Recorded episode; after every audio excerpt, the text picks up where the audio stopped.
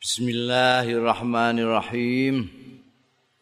Qala al-muallif rahimahullah wa nafa'ana bihi wa bi ulumihi fid dharain. Amin.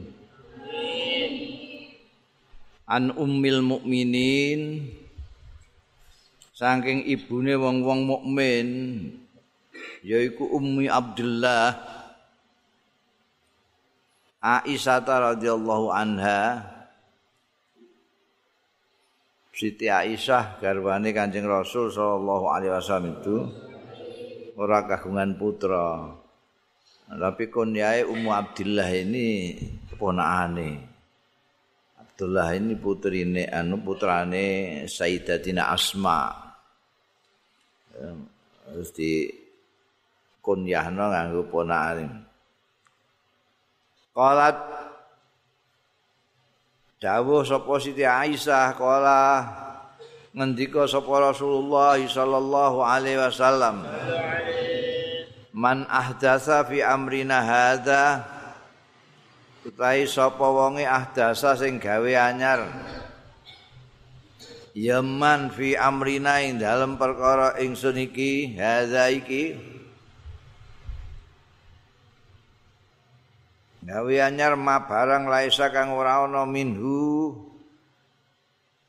Saking amrina fahuwa mongko utawi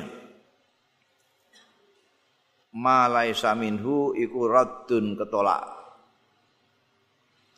Rawahul bukhari ngriwayatake ing iki hadis sapa al bukhari imam bukhari wa muslimun imam muslim wa fi riwayat li muslimin lan iku ana ing riwayat li muslimin kedua Imam Muslim utawi redaksi man amila amalan. Ora man ahdasa tapi man amila amalan. Sapane wong sing ngamalno ya man amalan ing ngamal. Laisa alaihi kang ora ana alaihi ing atase amal apa amruna perkara ingsun artine agama Islam. Bahwa mongko utawi amal iku raddun ketolak.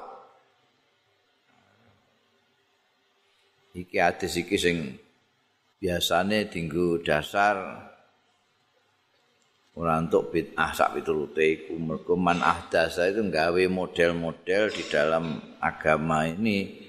Dulu ndak ada terus gawe anyar model itu apa namanya tidak boleh ditertolak. Nah, apa jenenge nek asal mulane gawe model-model sing disebut bid'ah itu kaitannya mbek akidah biasa. Jadi ono akidah ahli sunnah wal jamaah itu yang persis seperti apa yang dulu pada zaman Rasulullah Shallallahu Alaihi Wasallam lalu terus ada model-model ono kodaria mujasima sapi turute itulah.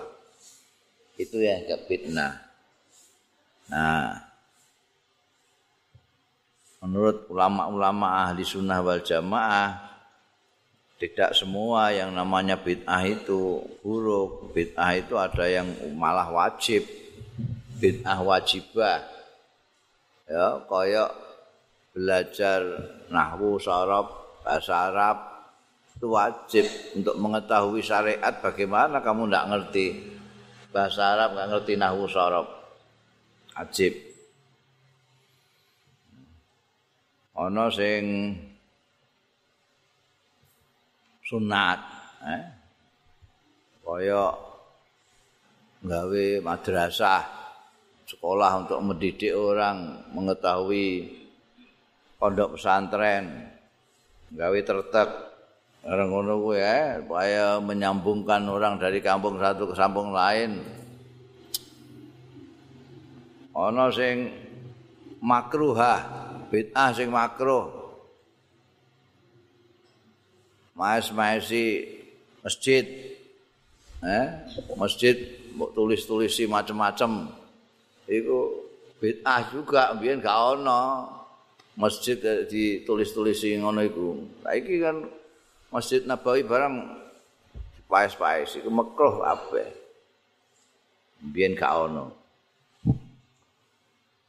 Saiki malah ana sing masjid jin bareng. Ana masjid kubah emas barang ngono iku. Iku iso-iso malah haram itu. Mbien anjing Nabi masjid nganggo glugu mbekan plapah kurma ngono wae. Ya. Terus menghias-hiasi Quran. Quran dhewe iki digawe muskap model gambar-gambari ornamen-ornamen itu makro. Jadi ana sing ditolak, ana sing ana sing mubah mangan sate barang ngono kuwi. Biyen gak ana. Terus kowe ning restoran, ora gak ana biyen eh. Jadi Nabi ora tahu, marung gak tahu. Soalnya ya, itu, itu mubah. Jadi pirang-pirang. Nah, wong sing gak ngaji-ngaji ku rumangsane bid'ah iku mok sitok. Pokoke janji gak ono ning jaman Kanjeng Nabi ya bid'ah.